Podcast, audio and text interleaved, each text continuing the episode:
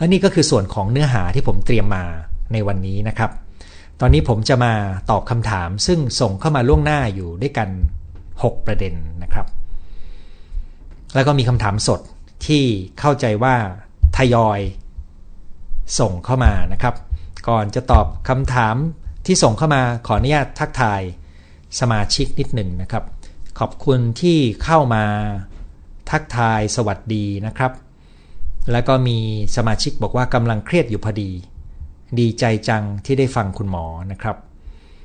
เสียงชัดเจนจากราชบุรีนะครับ จากแคนาดานะครับ จากพม่านะครับ แล้วก็มีคนที่แจ้งว่ารอฟังอยู่นะครับ เรื่องนี้คำทักทาย กราบงามๆต้องปลุกใจอย่างไรให้ลุกขึ้นได้ในวันที่ใจอ่อนแอ เดี๋ยวผมจะกลับมาตอบแล้วกันนะครับ ผมจะเริ่มตอบจาก 6 ข้อที่ส่งมาก่อนนะครับ เดี๋ยวผมจะรอกลับมาตอบของคุณนาเดียนะครับ ถ้าอ่านชื่อไม่ผิดนะครับคำถามแรกที่ส่งมาครับ สติเป็นสิ่งสำคัญในการฟื้นตัว รบกวนคุณหมอช่วยแชร์ประสบการณ์การฝึกสติ และทักษะผ่อนคลายอย่างไรบ้างในแต่ละวัน ผมเข้าใจว่าความหมายคือแต่ละวันผมผมออกแบบชีวิตยังไงในการฝึกนะครับ อย่างแรกก็คือมันมีทั้งการฝึกที่แล้วก็เป็นการฝึกแบบเป็นทางการ คือมีช่วงเวลาที่เราจัดไว้เพื่อฝึก กับการฝึกแบบที่เราผสมผสานเข้าไปในกิจวัตรประจำวันนะครับ ถ้าเป็นการจัดเวลาก็คือ ผมก็จะจัดเวลาตอนเช้า ถ้าไม่ต้องรีบออกไปทำงาน นัดหมายนะครับ กับตอนเย็นวันละสองรอบ โดยเป็นการออกกำลังกายคนละแบบนะครับ ซึ่งก็เป็นอย่างที่ผมพูดเสมอครับ โยคะ ไทเก๊กชิคง ส่วนใหญ่จะเป็นโยคะ ส่วนการฝึกแบบไม่เป็นรูปแบบจะเป็นเรื่องของความรู้ตัว เหมือนอย่างการหายใจเราจะรู้ตัวตลอดเวลา การนั่งการยืนการเดิน เป็นพื้นฐานจริง ๆ ครับ ไม่มีอะไรพิเศษเลยครับ แค่ว่าเราได้อยู่กับตัวเองอย่างต่อเนื่อง แล้วก็เวลาที่เราความคิดเผลอไปเราจะรู้ตัว ซึ่งแต่ก่อนสมัยที่ผมอายุน้อยจะไม่รู้ตัวนะครับ อย่างเวลาผมฝึกโยคะเนี่ยบางทีท่าของมันจะมีลำดับของมันนะครับ ถ้าจังหวะไหนผมชักงงว่าอยู่ลำดับไหนเนี่ยผมรู้เลยว่าความคิดผมหลุดนะครับ หรือเวลาสวดมนต์ถ้าสวดสวดไปมันชักจะเอ๊ะอยู่ตรงไหนแล้วแสดงว่าเราเผลอคิดนะเราก็ค่อยๆฝึกไปนะครับสำหรับท่านที่รู้สึกว่าไม่ค่อยชอบความเนิบของสิ่งเหล่านี้นะครับ การออกกำลังกาย การเดินเร็ว การอยู่สบายๆก็ยังช่วยได้ครับให้เราได้กลับมาอยู่กับตัวเอง มันเป็นฐานของการที่เราจะมีความคิดที่เลื่อนไหลได้ดีขึ้น มีจินตนาการได้กว้างขวางมากขึ้นครับ ท่านถัดมานะครับถามว่าเคยประสบความสำเร็จมากและล้มจนกลายเป็นโรคซึมเศร้า รักษาหายแล้ว อยากลุกขึ้นใหม่แต่กลัวและกังวลว่าจะล้มและเป็นซึมเศร้าอีก ที่กลัวเพราะยังซึมเศร้าหรือเปล่าคะผมเข้าใจว่าคุณน่าจะมีพื้นอารมณ์วิตกกังวล ถ้าใช่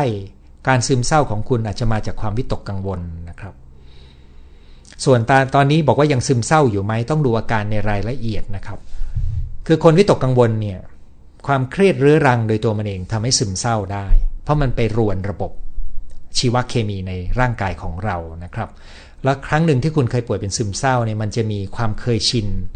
บางอย่างในระบบชีวภาพ หรือระบบความนึกคิดและวิถีชีวิตเนี่ยถ้าคุณไม่ได้เปลี่ยนนิสัยทางความคิดไม่ได้ปรับกิจวัตรประจำวันนะครับ เช่น ยังไม่ได้ออกกำลังกายเป็นประจำนะครับ โอกาสที่คุณจะกลับมาเป็นใหม่ก็เกิดขึ้นได้ แต่ถามว่าเป็นหรือยังอันนี้คุณต้องลองไปทำแบบประเมินโรคซึมเศร้าดู และดูคะแนนของมันนะครับ ค้นคำว่าแบบประเมินโรคซึมเศร้าใน YouTube ใน Google ในตัวเบราว์เซอร์นะครับ มันจะโผล่มา หลักง่ายๆ ก็คือคุณมีความรู้สึกเศร้าไหม ยังมีความสุขสนุกกับเรื่องที่ชอบได้ไหม ยังปฏิบัติกิจวัตรประจำวันได้ไหมนะครับ อันนี้ก็คือคำตอบสำหรับข้อนี้นะครับ ท่านที่ 3 เราโฟกัสที่ลุกขึ้นใหม่ให้ดีกว่าเดิม มากกว่า ความรวดเร็วได้ไหมคะ มีปฏิกิริยาแดนลบทุกครั้งกับคำว่าเร็วๆ ขอบคุณค่ะ สิ่งหนึ่งที่มีการพูดกันในเอกสารทางประเภท McKinsey Report เนี่ยนะครับจะพูดถึงสปีดหรือความเร็วครับว่าเราจำเป็นต้องเร็ว แต่ว่าถ้าเป็นทัศนผมนะครับ คือสาเหตุที่ต้องเร็วเพราะว่าโลกมันเปลี่ยนเร็วนะครับ แต่สำหรับชีวิตบุคคลเนี่ยผมคิดว่าเราต้องหาความลงตัวระหว่าง เปลี่ยนแล้วดีขึ้นกว่าเดิม กับเร็วเพียงพอกับที่ไม่ตกขบวนนะครับ ผมยังเชื่อว่ามันไม่เค่มีอะไรที่จะทำให้เราตกขบวนได้ ถ้าเรารู้ว่าเรากำลังจะไปไหนนะครับ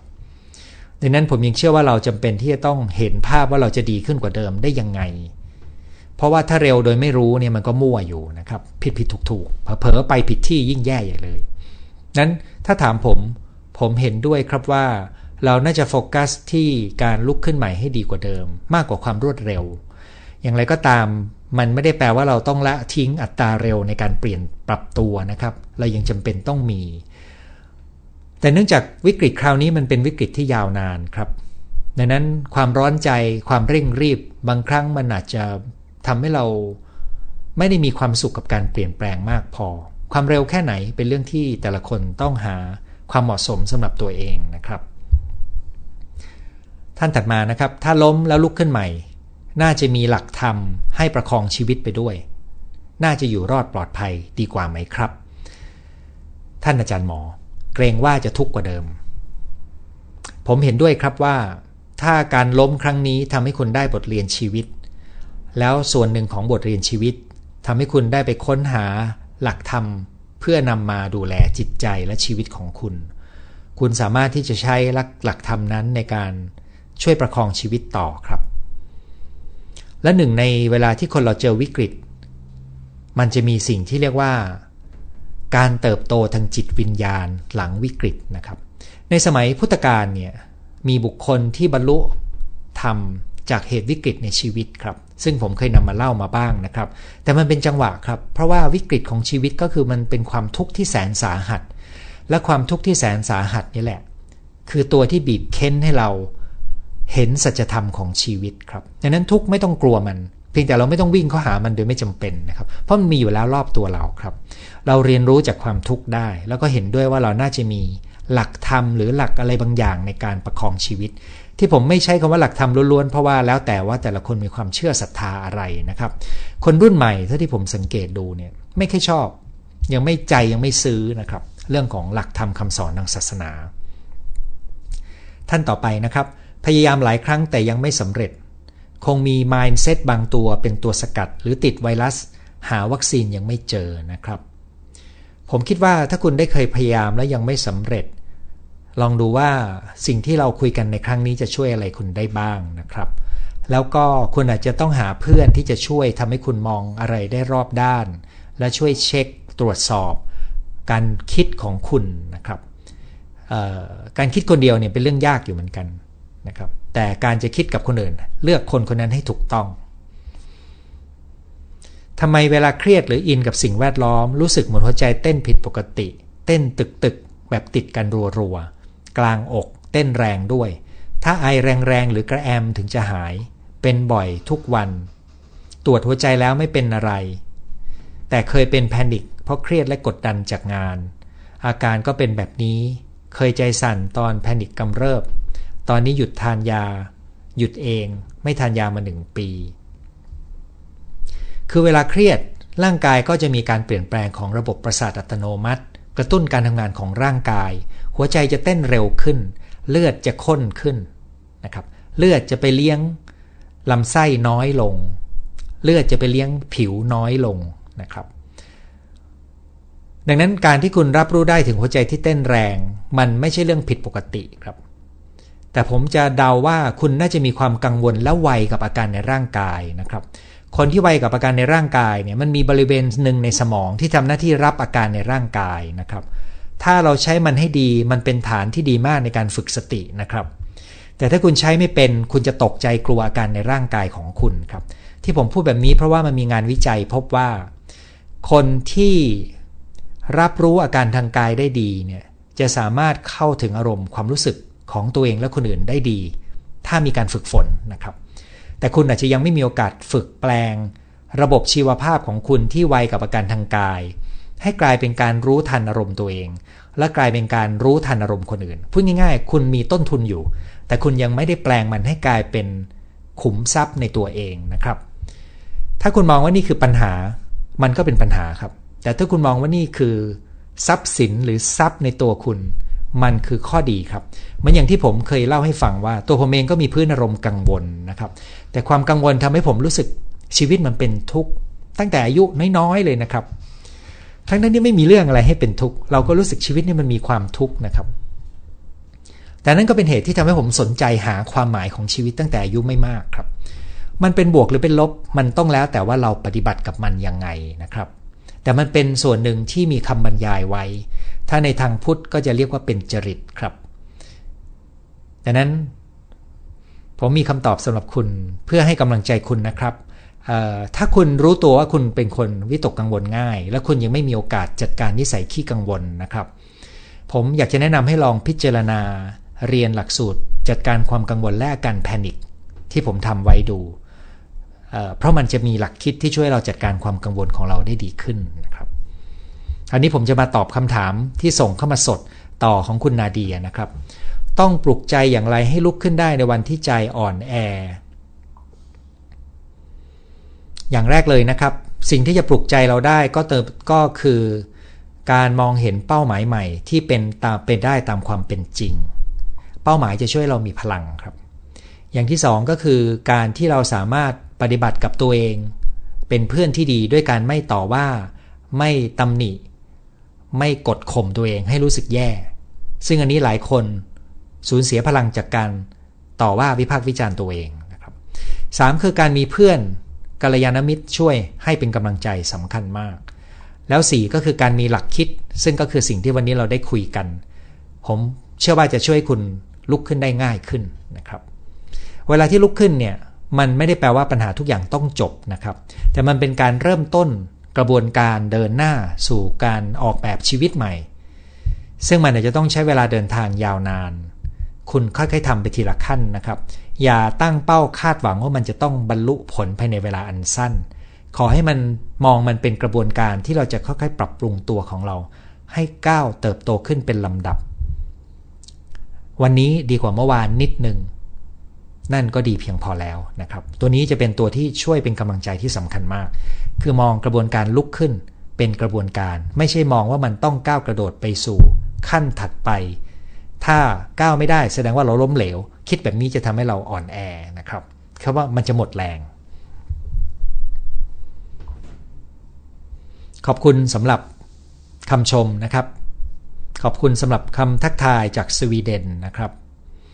จากอิตาลีนะครับ ยินดีต้อนรับทุกท่านนะครับท่านนี้เขียนว่า รอฟังไลฟ์กลายเป็นกิจกรรมประจำสัปดาห์ไปแล้วนะครับ คุณตุ๊บตองแหละครับ แค่เกริ่นนำยังได้แง่คิดดีมากมายขอบคุณนะครับ สวัสดีจากอเมริกา พอพูดถึงคำว่า resilience แล้วหนูนึกถึงอีกคำคือ anti fragility หรือ anti fragile นะคะ พื่อนฝรั่งบอกว่า anti fragile คือนอกจากจะผ่านสถานการณ์ยากมาได้แล้ว ล้มแล้วลุกขึ้นได้ยังแข็งแกร่งกว่าเดิมอีกด้วยนะครับ จริง ๆ มันเป็นคำที่มีความหมายใกล้เคียงกันมาก เพราะนิยามของ resilience ในทางจิตวิทยาเนี่ยมีความหมายถึงการที่ลุกขึ้นมาแล้วแข็งแกร่งขึ้นกว่าเดิมด้วยครับ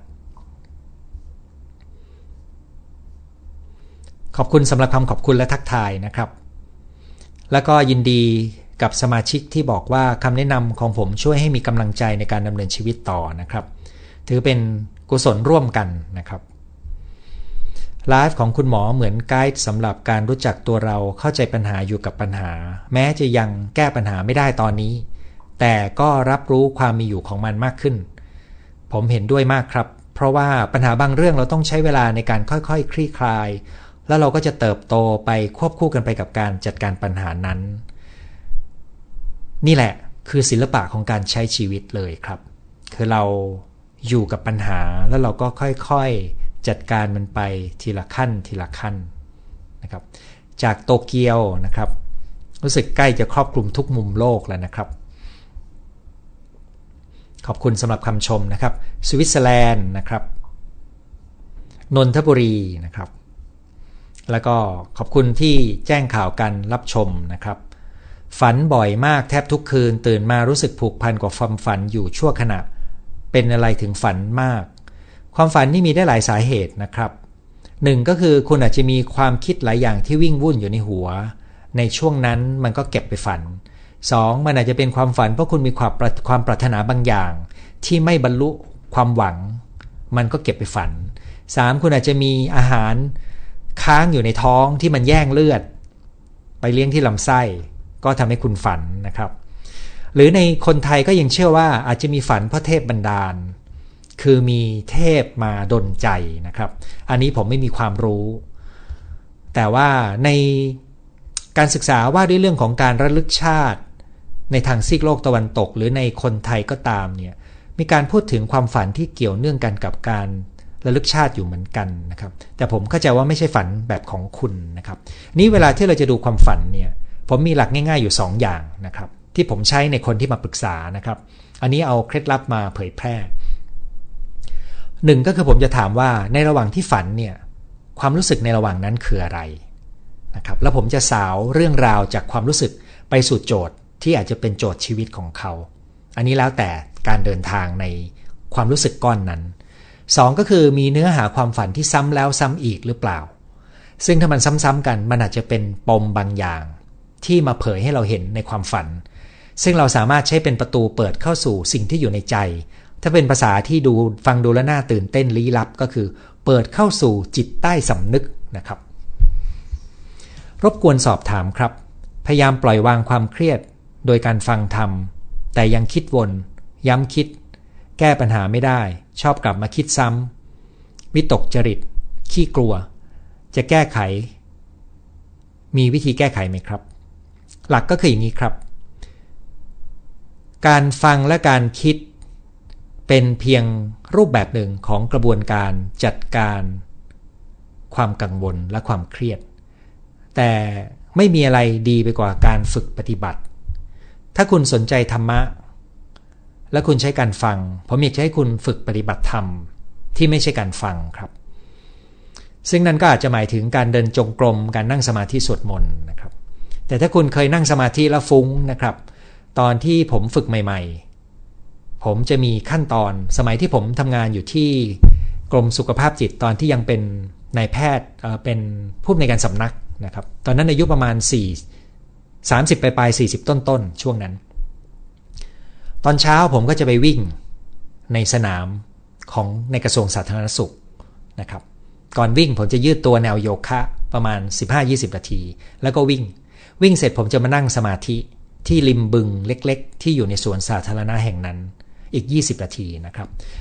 ประสบการณ์ของผมก็คือถ้าเรารู้ว่าความคิดเราวิ่งวุ่นนะครับอย่าไปเริ่มต้นที่การนั่งสมาธิ เพราะว่ามันยาก ถ้าในคารวาสทั่วไป ผมจะแนะนำให้เคลื่อนไหวด้วยอะไรก็ได้ ส่วนตัวผมเองผมใช้ทุกเรื่องนะครับ ถ้าวุ่นวุ่นมากๆ ผมเคลื่อนไหวมากหน่อยหนึ่ง ถ้าวุ่นน้อยๆ ผมก็ใช้ศาสตร์ที่เนิบลงเนิบลง แล้วค่อยมาฝึกสมาธิทีหลังครับ อย่าหวังที่จะฟังและจะแก้ด้วยการคิดตามธรรมะนะครับ ผมเจอมาหลายคนแล้วว่า การฟังธรรมช่วยให้เราได้ข้อคิด แต่ข้อคิดนั้นอาจจะไม่แปลงเป็นประสบการณ์ตรงภายในใจเราครับ เพราะมันเป็นคนละส่วนกัน ศาสนาเป็นหลักยึดเหนี่ยวให้สามารถลุกขึ้นได้จริงที่สุด แต่เราต้องออกแรงเอาจริงเอาจังมากๆค่ะ ครับ ผมเห็นด้วยครับ คือมนุษย์เราเนี่ยต้องการสิ่งที่เป็น ความเชื่อมั่นศรัทธาบางอย่างที่ลึกไปกว่าสิ่งที่เรามองเห็นครับ ไม่ว่าเราจะนับถือศาสนาอะไรก็ตาม เนื่องจากผมทราบว่าท่านที่เขียนมาเป็นชาวคริสต์ที่ดีคนหนึ่งนะครับ ไม่ว่าเราจะนับถือศาสนาอะไรก็ตาม การมีสิ่งยึดเหนี่ยว มีความเชื่อมั่นศรัทธา มากกว่าสิ่งที่เรามองเห็นและจับต้องได้ มันทำให้ชีวิตเรามีความหมายครับ สมาชิกท่านถัดมานะครับถามว่า อาจารย์หมายถึงคนที่มีคุณสมบัติเป็น e m p a t h หรือเปล่า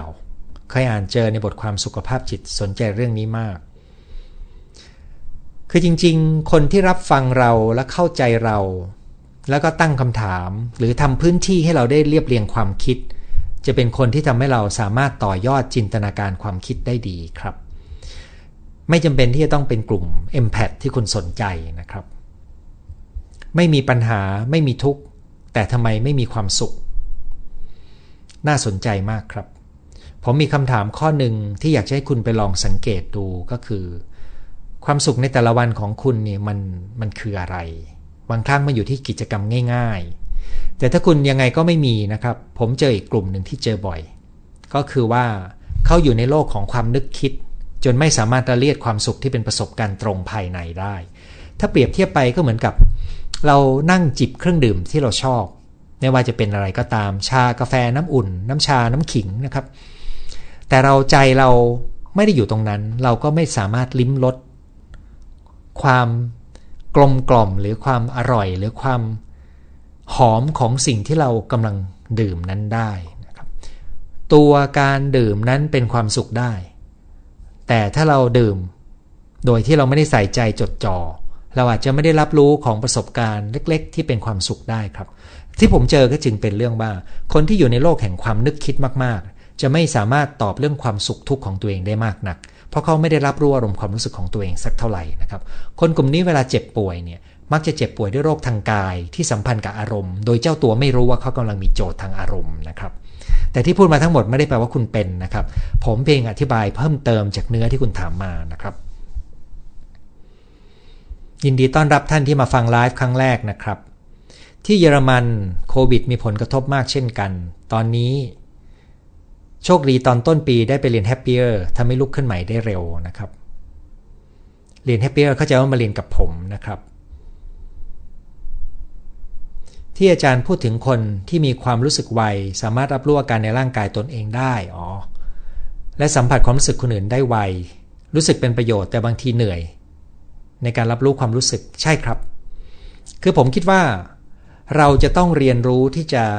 ใช้ประโยชน์จากระบบร่างกายเราที่ไวกับความรู้สึกมันมีบริเวณสมองที่อย่างที่บอกมันรับตัวนี้เลยนะครับมีชื่อเฉพาะแต่ผมมักจะไม่ค่อยอยากพูดแล้วบางทีก็ไม่ได้จำมันด้วยนะครับ แต่ตัวสำคัญก็คือเราต้องเรียนรู้ที่จะกรองผลกระทบทางอารมณ์ที่เกิดขึ้นกับใจเราครับ ซึ่งตรงนี้เนี่ยถ้าคุณสนใจการปฏิบัติธรรมอยู่แล้ว ตัวนี้จะช่วยทำให้คุณใช้มันเป็นตัวเสริมการปฏิบัติธรรมได้ครับ เพราะทุกๆ สิ่งที่เป็นตัวเราสามารถเอามาแปลงเป็นแนวทางในการพัฒนาจิตใจของเราได้เสมอนะครับอ๋อมีคุณลุงถากริดนะครับ ทักทายมาจากสเปน ท่านนี้ก็เคยมาเรียนหลายหลักสูตรจากบาร์เซโลนานะครับ ท่านอาจารย์เมตตาช่วยแนะนำให้ยกจิตใจอยู่เหนือความรู้สึกเจ็บปวดหน่อยนะครับ ผมไม่แน่ใจว่าหมายถึงความเจ็บปวดทางกายหรือทางใจนะครับ เพราะว่าความเจ็บปวดใจเนี่ยมันเป็นความทุกข์ที่ภาษาธรรมะนะครับ เนื่องจากผู้ถามมีรูปพระพุทธรูปเป็นภาพประจำตัวนะครับ ภาษาธรรมะเราใช้คำว่าทุกข์ให้กำหนดรู้นะครับ ดังนั้นผมไม่แน่ใจว่าคำว่ายกเหนือความรู้สึกเจ็บปวดของคุณคือจะหนีทุกข์หรือเปล่า เพราะการหนีทุกข์นี่มันเป็นนกลไกทางจิตที่คนส่วนใหญ่เป็นทำให้เขาไม่ได้รู้จักความทุกข์ที่แท้จริงนะครับอันนั้นผมจึงคิดว่า ผมตอบคุณตามภาษาธรรมะแล้วกันนะครับ ว่าทุกข์ให้กำหนดรู้นะครับ ไม่ต้องพยายามยกให้มันเหนือมัน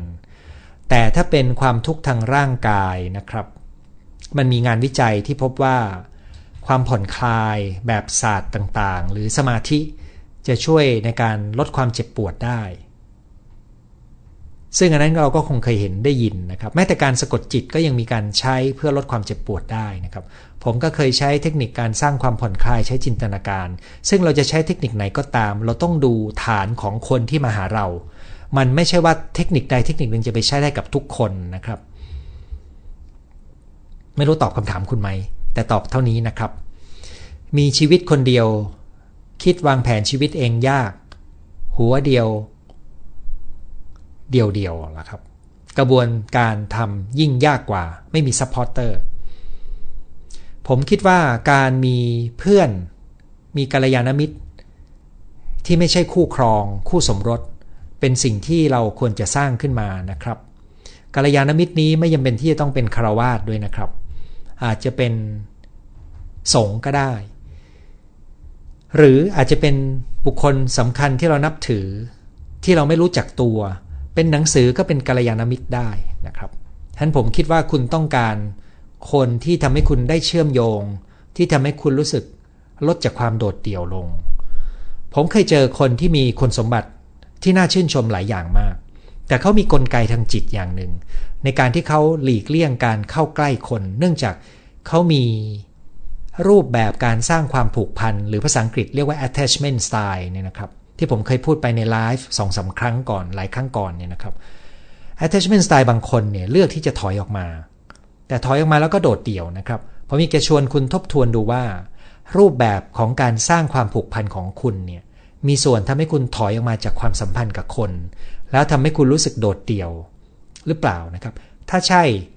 เราไม่สามารถแก้ที่ภายนอกได้ ว่าเราไม่มีคนอื่น แต่เราต้องแก้จากข้างในเราก่อนนะครับ แล้วถึงตอนนั้นเนี่ยเราจะพบว่า มีคนจำนวนมากพร้อมจะเป็นเพื่อนกับเราครับ ทันทีที่เราเปิดประตูบ้าน ต้อนรับคนที่น่าน่าคบหา ก็จะมีคนน่าคบหาโผล่เข้ามาในชีวิตได้นะครับ เพียงแต่ย้ำว่าในที่นี้ไม่ได้หมายถึงคู่ครองนะครับ เพราะเรื่องคู่เนี่ยในประสบการณ์ชีวิตผมนะครับ มันเหมือนกับมันเลือกไม่ได้มาก มันจะมีก็มีมันไม่มีมันก็ไม่มีนะครับ มันเป็นอย่างนั้นของมันนะครับ แต่เพื่อนเพื่อนดีๆกัลยาณมิตร ผมยังเชื่อว่าเราเลือกที่จะออกแบบคบหา แล้วก็เปิดใจได้นะครับและถ้ารู้ว่าอุปสรรคมาจากตัวเรา เราต้องแก้อุปสรรคจากตัวเราด้วยนะครับ สวัสดีคุณหมอรู้สึกอบอุ่นและมีพลัง ในวงเล็บรถชนแขนขาหัก รู้สึกท้อผมยินดีที่สิ่งที่เราคุยกันช่วยคุณมีพลังและรู้สึกอบอุ่นนะครับ มันเป็นเหมือน มิตรทางไกลที่ช่วยคุณมีกำลังใจได้นะครับ ฟังอาจารย์แล้วทำให้ใจเย็นลงดีครับ ขอบคุณมากและยินดีมากนะครับ ฝันว่ากำลังหนีสิ่งอันตรายมาตลอด มันแปลว่าอะไร มันแปลว่าคุณมีพื้นอารมณ์ของความขี้กังวลขี้กลัวได้ครับ แล้วก็ถ้าคุณมีประสบการณ์วัยเด็กที่มีเหตุสะเทือนใจ คุณอาจจะยังมีปมตรงนั้นรบกวนอยู่ได้ แต่ถ้าความฝันของคุณไม่ได้รบกวนคุณมาก คุณอาจจะเลือกที่จะวางมันไว้ก็ได้นะครับ คือผมไม่อยากให้คุณรู้สึกว่ามันเป็นปัญหาใหญ่ที่ต้องไปแก้ แต่ถ้าถามผม ผมคิดว่า ที่ผมเจอบ่อยก็คือเป็นคนพื้นอารมณ์กังวล มักจะฝันว่าตัวเองหนีผีหนีสิ่งน่ากลัวอยู่เรื่อยๆ โดยเฉพาะช่วงไหนเครียดๆจะยิ่งเป็น ดังนั้นคุณใช้ความฝันเป็นตัวบอกอะไรเกี่ยวกับตัวคุณและชีวิตของคุณได้นะครับ อย่างที่บอกถ้าคุณรู้ตัวว่าในวัยเด็กคุณเคยมีเหตุการณ์นะครับ คุณก็สามารถเยียวยาก้อนประสบการณ์นั้นได้ ซึ่งถ้าคุณเยียวยาก้อนประสบการณ์นั้นได้ดีเนี่ยฝันพวกนี้มันจะคลายตัวลงนะครับ เพราะฝันเป็นเพียงอาการแสดงของจิตใต้สำนึกได้นะครับ สมาชิกท่านนี้นะครับ คุณจินนี่บอกว่าจากวิกฤตโควิด มีผลทำให้สิ่งที่เรามี แผนการดำเนินการกระทบ และอาจทำให้สำเร็จได้ยาก หรือใช้เวลานานกว่าปกติ ขอคำแนะนำในการมุ่งมั่นจดจ่อกับแผนที่เราตั้งใจทำบางทีความคิดรู้สึกท้อและกังวลจนแทบไม่มีแรงกระตุ้นให้ทำตามแผนคำแนะนำของผมข้อหนึ่งที่ผมคิดได้ตอนนี้เลยนะครับ และเขียนไว้ในเอกสารรวมถึงใน McKinsey Report ด้วยนะครับ แต่ว่าเขาไม่ได้เขียนภาษาที่ผมจะพูดนี่นะครับ คือความยืดหยุ่นในการปรับแผนใหม่ เพราะสถานการณ์ที่เปลี่ยนไปเยอะมากอาจจะทำให้เราไม่สามารถทำตามแผนเดิมได้ ดังนั้นคนที่ยืดหยุ่นและปรับแผนปรับเป้าหมาย ตามความเป็นจริงชุดใหม่ เราจะเห็นความเป็นไปได้และสนุกกับมันได้ง่ายขึ้น ถ้าคุณรู้ตัวว่าคุณมีแผนชุดเดิม แล้วมันไม่ค่อยเข้ากับสถานการณ์ใหม่หรือมันยากเกิน ผมอยากจะชวนคุณทบทวน ในขั้นแรก ทบทวนสถานการณ์ที่เกิดขึ้นให้ดี ทบทวนแผนของคุณใหม่ เพื่อดูว่า คุณต้องการเปลี่ยนแผนไหมนะครับ จินตนาการใหม่ถึงสิ่งที่คุณเคยอยากได้บรรลุในแผนนั้น จินตนาการถึงความเป็นไปได้และทางเดินที่หลากหลายยืดหยุ่น แล้วลองตั้งค่าเพื่อมาออกแบบแผนใหม่ให้ดีนะครับ แผนจะต้องปรับตัวอย่างต่อเนื่องในอีกหลายเดือนข้างหน้าแน่นอน เพราะสถานการณ์มันไม่นิ่งครับ มันเต็มไปด้วยความแน่นอนไม่ไม่แน่นอนดังนั้นเราจำเป็นที่จะต้องยืดหยุ่นมหาศาลเลย ผมชวนคุณ ว่าลองทิ้งมันชั่วคราว แล้วลองมาดูมันใหม่ ว่าคุณอยากจะปรับตรงไหนในแผนของคุณนะครับ จิตที่ฝึกดีแล้วย่อมนำความสุขมาให้ ขอบคุณครับ ชอบฟังคุณหมอพูดเรื่องเกี่ยวกับธรรมะครับ ขอบคุณครับ จริงๆ ก็มีอยู่น้อยนิดนะครับแต่ก็ขอบคุณครับ ชอบอาจารย์ที่พูดว่าให้เข้าใจสัจธรรมและความหมายของชีวิต ผมเชื่อเช่นนั้นจริง ๆ ครับ แล้วก็ สัจธรรมเนี่ยจริง ๆ มันมีอยู่โดยตัวมันเอง ไม่ว่าเราจะศึกษาหลักธรรมคำสอนทางศาสนาอะไรก็ตาม หรือไม่ได้ศึกษาก็ตาม ถ้าเราสังเกตความเป็นจริงของชีวิตให้ดี มันมีบทเรียนอยู่ในนั้นเสมอนะครับ แต่ถ้าเราศึกษาธรรมะ หรือคำสอนทางศาสนา เราจะพบว่ามีผู้รู้ที่เป็นเหมือนปราดสุดๆของมนุษย์เรานะครับ เป็นมหาบุรุษ ได้คิดค้นและเรียบเรียงประสบการณ์เหล่านั้นไว้แล้ว เพื่อช่วยเป็นแนวทางให้กับเรา ขึ้นอยู่กับคุณอยากเรียนเอง หรืออยากจะอาศัยครูที่เคยเผยแพร่คำสอนไว้นะครับ ตัวผมเองใช้หลักธรรมศึกษาด้วยนะครับ ทั้งอ่านทั้งปฏิบัติและสังเกต เชื่อมโยงและผมพบว่าจริง ๆ หลักธรรมทั้งหมดอยู่ในการสังเกตตัวเองได้เลยนะครับ เพียงแต่บางคน ไปศึกษาธรรมะแล้วไปติดอยู่กับคำสอนที่เป็นคำสอนทาง เช่นภาษาบาลี เวลาพูดก็พูดคุยเป็นแนวคิดเชิงนามธรรมนะครับ ผมรู้เลยว่าเนี่ยติดตำรานะครับ แต่ธรรมะมันอยู่ในใจเราอยู่ในกระบวนการส่วนหนึ่งของชีวิตเราตลอดเวลาครับ ที่เราสามารถเรียนรู้กับมันได้ ลืมอดีตอยู่กับปัจจุบันไม่กังวลอนาคต รู้สึกคุณแองเจลหนูจะใส่คำคมมาหลายคำนะครับ ขอบคุณสำหรับคำทักทายนะครับ ท่านถัดมานะครับเขียนว่า ถูกบั่นทอนด้วยการกระทำและคำพูด ที่ทำให้เรารู้สึกด้อยค่าจากอาจารย์บ่อยๆ เพราะเขาเห็นว่าเรายังไม่เก่ง สู้คนอื่นไม่ได้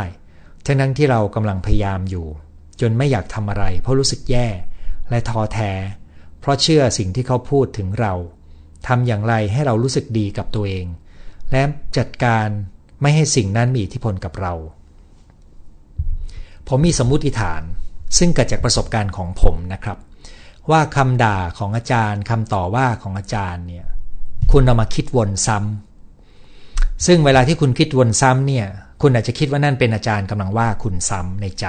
แต่จริง ๆ คุณเป็นคนรับผิดชอบกระบวนการคิดวนซ้ำนะครับ เพราะฉะนั้นจุดที่คุณจะจัดการได้ดีที่สุดก็คือ อย่าเอาคำวิจารณ์ของคนอื่น มาวนซ้ำเกินความจำเป็นนะครับ ให้เอามาทบทวนและเลือกใช้ได้ ในจุดที่คุณเห็นประโยชน์ ที่เหลือพอคุณใช้ประโยชน์แล้วเนี่ยให้วางมันลง วิธีวางมันลงก็คือ ฝึกการพักความคิด จดจ่ออยู่กับสิ่งที่ทำเฉพาะแค่นี้ฝึกได้ทั้งชาตินะครับ แต่ตัวสำคัญก็คือระวังการที่เรามาคิดวนในสิ่งที่คนว่าเรา และตัวการคิดวนนี่แหละ คือตัวที่เราทำร้ายตัวเองโดยที่เราไม่รู้ตัวนะครับ ถ้ามันมีภาพและเสียง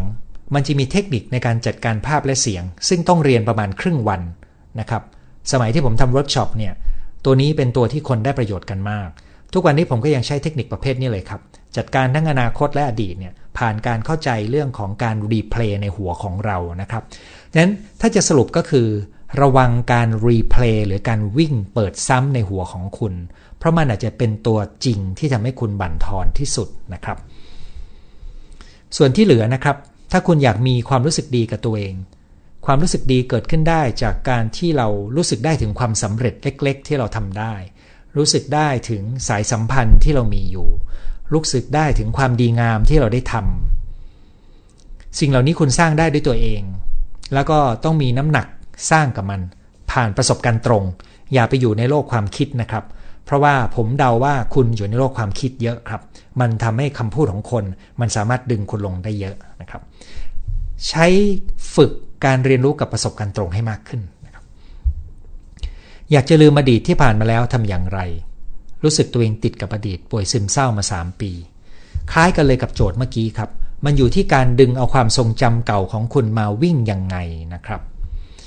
แล้วถ้าคุณสังเกตได้ว่าคุณกำลังฉายซ้ำในสิ่งที่วิ่งในหัวของคุณ ตัวนี้คือตัวร้ายที่สุด ที่คุณไม่รู้ว่ามันคือสาเหตุที่แท้จริง ที่ทำให้คุณยังติดอยู่ในอดีต และทำให้คุณซึมเศร้าไม่หายนะครับ ถ้าคุณรู้ตัวผมคิดว่าคุณอาจจะมีปมบางอย่าง ที่ควรได้รับการแก้ไขนะครับ ซึ่งผมพบว่าเวลาที่เราจัดการปมพวกนี้แล้วเนี่ยอาการป่วยพวกซึมเศร้าวิตกกังวลแพนิคนะครับหรือป่วยทางกาย เช่นไมเกรนนะครับหรือมีอาการปวดเมื่อยร่างกายที่ไม่รู้สาเหตุ พวกนี้ดีขึ้นได้เลยจากการจัดการ ถ้าเรามีปมอารมณ์บางอย่างจากของเก่านะครับ วันนี้มีเรื่องเครียดจากงานมาก ได้ใช้กระบวนการหลายอย่างที่เคยเรียนกับคุณหมอจัดการได้ดีกว่าก่อนมาก แต่เหมือนเหมือนตะกอนความเครียดที่ตกค้างยังไงไม่รู้ คือร่างกายอยากทานของหวานหวาน ถือว่าสมองติดหวานเหมือนติดยาเสพติดหรือติดบุหรี่ไหมคะ สังเกตว่าเกิดแบบนี้หลายครั้งแล้ว มีอาการนอนกัดฟันบ่อยขึ้นด้วยจากความเครียด มันก็แปลว่าหนึ่งคุณอาจจะใช้ สิ่งที่คุณได้เรียนจากผมไปใช้ได้ในระดับหนึ่ง แต่มันไม่สามารถไปแก้ปัญหาทั้งหมดได้นะครับเหมือนเรามีเครื่องมือชุดหนึ่งแล้วเราไปใช้ได้ละ แต่มันอาจจะต้องการเครื่องมือชุดอื่น หรืออาจจะต้องการความสามารถในการใช้เครื่องมือชุดนี้ให้มากขึ้น 2. ร่างกายที่อยากทานของหวานกับการนอนกัดฟันเป็นอาการของความเครียดได้ทั้งคู่ครับ คราวนี้จริง ๆ ถ้าเราทานของหวานบ้างเป็นครั้งเป็นคราวแล้วละเลียดเป็นมันอาจจะเป็นความสุข แต่ของหวานมันทำลายสุขภาพมาก คุณคงทราบคุณถึงเขียนมาถามนะครับ ผมคิดว่ามันเป็นอาการของความเครียดครับ แล้วคุณอาจจะต้องการเครื่องมือในการจัดการความเครียดที่มากกว่านี้ ขออนุญาตยกตัวอย่างนะครับ ถ้าคุณเครียดในงาน และคุณรู้สึกว่าตัวคุณกับงาน ระบบงาน บริษัทที่คุณทำงานหรือธรรมชาติของงานเนี่ยมันไม่เข้ากันเลยเนี่ยนะครับ การออกจากงานไปอยู่ในระบบหรือสิ่งแวดล้อมอื่น อาจจะทำให้คุณหายเป็นปิดทิ้งจากเรื่องเครียดได้เลยก็ได้ อาจจะทำให้คุณหายนอนกัดฟันเลยก็ได้นะครับ แต่ตรงนี้ก็ต้องดูความเป็นไปได้ทางความเป็นจริง เพราะว่ามันหมายถึงคุณอาจจะสูญเสียรายได้จากงานนี้ไป และต้องไปหารายได้ใหม่ โดยเฉพาะสถานการณ์เศรษฐกิจแบบนี้ก็อาจจะยังไม่มั่นใจนะครับ แต่ถ้าใช่ผมคิดว่าบางครั้งการไม่เข้ากันระหว่างตัวเรากับ ที่ทำงานคนในที่ทำงานหรือบริบทในงานเนี่ยอาจจะเป็นสาเหตุ ถ้าจะมีตัวแก้ไขโดยที่คุณย้ายที่ทำงานไม่ได้ คุณจะต้องยอมรับและไหลไปกับ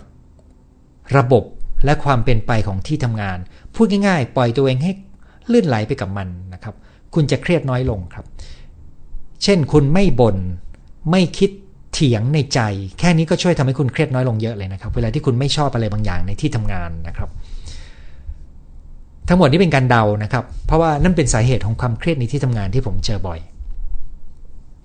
ฟังแล้วเหมือนทบทวนคอร์สก้าวเล็ก ๆ ตอนนี้ยังไม่กล้าและควบคุมตัวเองไม่ค่อยได้ ตอนที่ต้องคุยกับคนที่ตัวเอง คิดเขามีสถานะสถานะดีกว่า ผมไม่แน่ใจว่าตอนต่อจากตรงไหนนะครับ แต่ดูเหมือนว่าคุณกำลังประเมินสถานการณ์ แล้วคุณรู้ตัวว่าคุณยังคุมตัวเองไม่ได้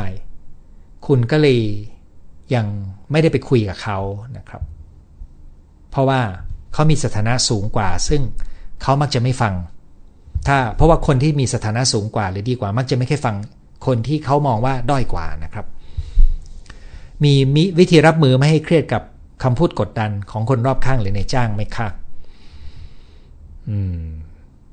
สงสัยหัวข้อนี้น่าจะต้องหยิบมาพูดต่างหากเป็นหัวข้อหนึ่งเลยนะครับ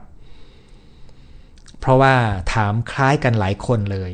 แล้วผมเริ่มเห็นว่าเนื้อมันมีเยอะมากถ้าจะพูดให้จบ กลัวจะไม่ทันวันนี้นะครับ แต่ว่าเมื่อกี้ที่ผมตอบไปแล้วก็คือระวังรีเพลย์ในหัวของเราเองนะครับ กับอีกการหนึ่งที่ช่วยได้นะครับ เวลาเราฟังคำพูดใครก็ตามเนี่ย ให้ถอยความรู้สึกเรามาหน่อยหนึ่งก่อน ถ้าเปรียบเทียบไปก็เหมือนกับ อย่าปล่อยให้ความคิดของคำพูดเข้ามาวิ่งในหัวเรา แต่เขียนคำว่าของเขาใส่กระดาษ เพื่อให้มันมีระยะห่างหน่อยหนึ่งแล้วคุณค่อยดูว่าในนั้นมีเนื้ออยู่ตรงไหน ที่คุณจะมาใช้ประโยชน์ได้ ที่เหลือเป็นน้ำปล่อยๆมันไปนะครับ การถอยมาได้จากสิ่งกระทบทางอารมณ์เนี่ยเป็นทักษะชั้นสูงที่เป็นประโยชน์มากนะครับ ถ้าคุณฝึกคุณถึงจะเข้าใจนะครับ ถ้าคุณไม่ฝึกคุณฟังยังไงก็ไม่เข้าใจนะครับ ขอบคุณที่ทักทายนะครับ มีคนบอกว่ารอคุณหมอเปิดเวิร์กช็อป replay ผมไม่แน่ใจว่าหมายถึงอะไรนะครับเวิร์กช็อป replay เวิร์กช็อปหมายถึงของสมาคมหรือเปล่านะครับ เพราะถ้าเวิร์กช็อปที่ผมเก็บเงินไม่ได้เอามา replay นะครับเข้าใจว่าเป็นของสมาคมไอ้ผมรับปากไปหรอครับ ถ้าใช่ช่วยเขียนมาหน่อยหนึ่งนะครับ วันนี้ฟังรู้สึกดีและมีความสุขขอบคุณคุณหมอ ขอบคุณเช่นกัน อ่าจากซิดนีย์ออสเตรเลียนะครับ เด็กนอนกัดฟันแปลว่าอะไรครับ แปลว่าเขาเครียดครับ ซึ่งสิ่งที่ทำให้เด็กเครียดมักจะเป็นสิ่งแวดล้อมที่เด็กอยู่ เช่น ผู้ใหญ่ที่อยู่รอบๆตัวเด็ก บางครั้งพ่อแม่ที่รักลูกอาจจะทำให้ลูกเครียดได้โดยไม่ตั้งใจนะครับ นั้นถ้าคุณเป็นคนที่อยู่กับเขา ขอให้รู้ว่ามีอะไรบางอย่างทำให้เขาเครียด ลองสังเกตดูนะครับ ท่านอาจารย์หมอสอนวิธีทำให้จิตว่างหน่อยนะครับ คุณชอบตั้งคำถามยากๆให้ผมบ่อยเลยนะครับ คุณเกรียงพงศ์นะครับ เป็นคนเครียดอ่อนๆอยู่ตลอดเวลา เป็นไมเกรน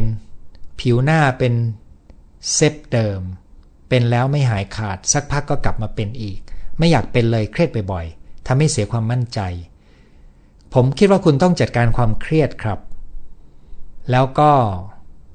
จะทำให้คุณมีปัญหาไมเกรนและผิวหน้าที่เป็นปัญหาน้อยลง เพราะไมเกรนกับผิวหน้าที่เป็นปัญหาเนี่ยเป็นผลของความเครียดได้เลยนะครับ ส่วนการจัดการความเครียดของคุณ ผมไม่แน่ใจว่าคุณทำอะไรบ้าง ถ้าคุณอยากเรียนรู้การจัดการความเครียดให้ดีขึ้นให้เป็นระบบ ขออนุญาตขายของนะครับ คือมีหลักสูตรชื่อเปลี่ยนความเครียดเป็นพลังบวก อยู่บนเว็บไซต์ของผม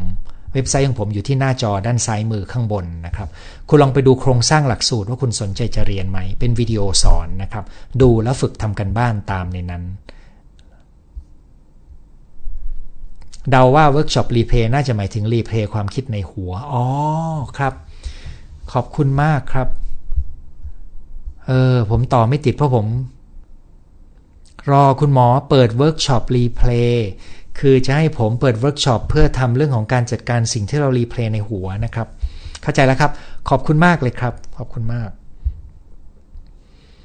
สุดท้ายครับ คุณบอสซึมเมอร์ซี่นะครับ บอกว่าล้มแล้วพยายามลุก แต่คนที่บ้านพูดให้รู้สึกแย่ เราเน้นความถูกต้อง เช่น ถ้าคนใกล้ตัวพูดว่าทำไม จากการเรียนทฤษฎีคำถามแบบนี้ไม่ถูกต้องทำให้กุดหงิด คนอาจจะต้องเลือก กัลยาณมิตรที่จะช่วยในการหล่อเลี้ยงความรู้สึกของคุณ และทำให้คุณมีกำลังใจนะครับ การเลือกคบหาคนที่ดีถูกต้องเนี่ยเป็นหนึ่งในมงคลชีวิตที่สำคัญในข้อแรกแต่คนในบ้านเราเลือกไม่ได้ถ้าเป็นสาความสัมพันธ์ทางสายเลือดนะครับ เราก็เลือกที่จะรักษาระยะห่างทางความรู้สึกให้ดี เพื่อเราจะได้ดูแลใจของเราได้นะครับ มีวิธีรับมือหรือวางใจอย่างไรกับคนในบ้านที่อารมณ์ร้อน รู้สึกคำถามจะเป็นกลุ่มนี้หลายคนนะครับ ผมขอรับคำถามนี้ไว้ เพื่อไปใช้ตั้งเป็นโจทย์ในครั้งหน้าแทนนะครับสำหรับวันนี้นะครับ เราคุยกันชั่วโมง 15 นาทีแล้วนะครับ ในหัวข้อ ล้มแล้วลุกขึ้นใหม่ให้ดีขึ้น ซึ่งผมหวังว่าเนื้อหาในช่วงครึ่งชั่วโมงเศษช่วงแรก จะเป็นเนื้อหาที่ช่วยให้คุณเห็นแนวทางนะครับ แล้วก็ 40 กว่านาทีที่เราคุยกันในตอนตอบคำถาม จะเป็นรูปธรรมภายในเวลาที่มีนะครับสำหรับวันนี้นะครับ เราพบกันเท่านี้อาทิตย์หน้าพบกันใหม่ เวลาสองทุ่ม วันนี้สวัสดีครับ